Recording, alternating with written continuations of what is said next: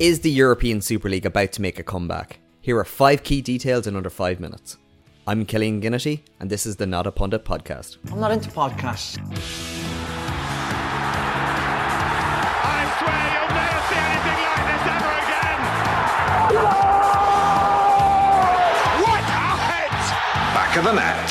This morning, FIFA and UEFA rules that were blocking the formation of European Super League have been ruled unlawful. But how did we get here?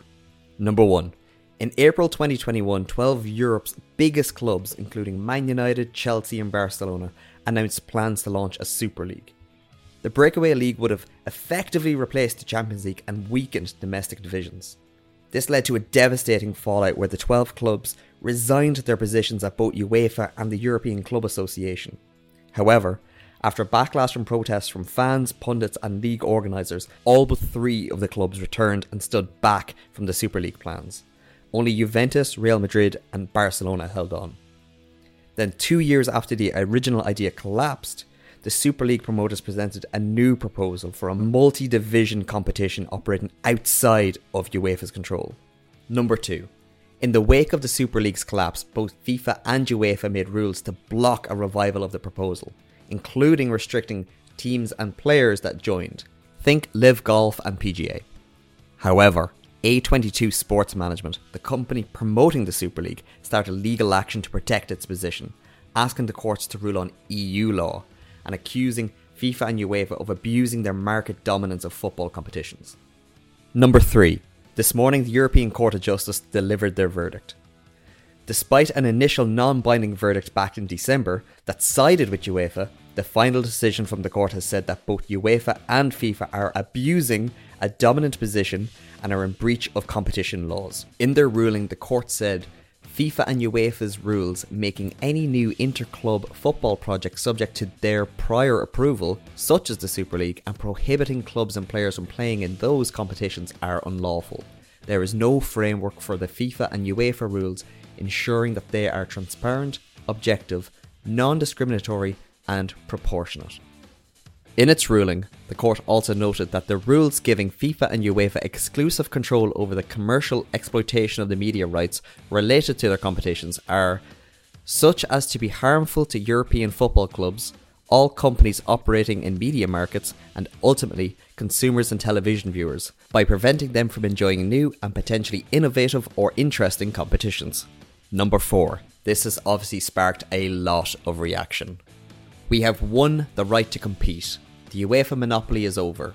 Football is free. Clubs are now free from the threat of sanctions and free to determine their own futures, said Bernhard Reichart, the CEO of A22 Sports Management, the company promoting the Super League. In a statement, UEFA says it takes note of the judgment delivered today by the ECJ in the European Super League case.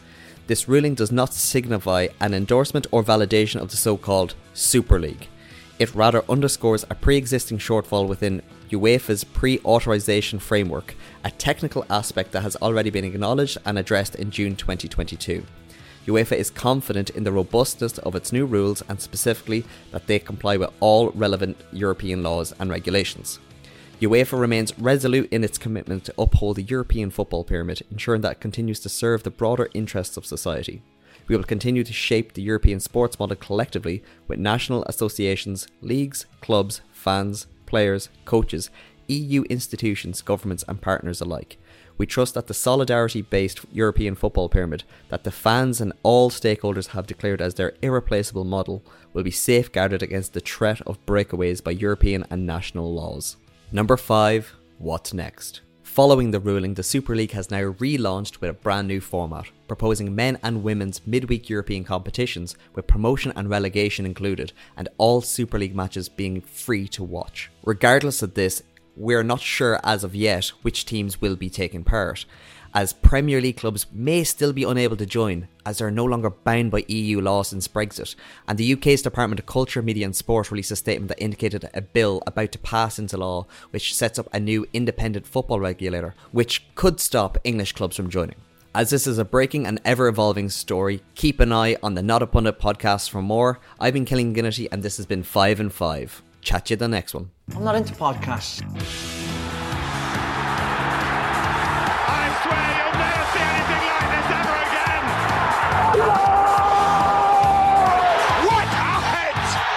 Of net.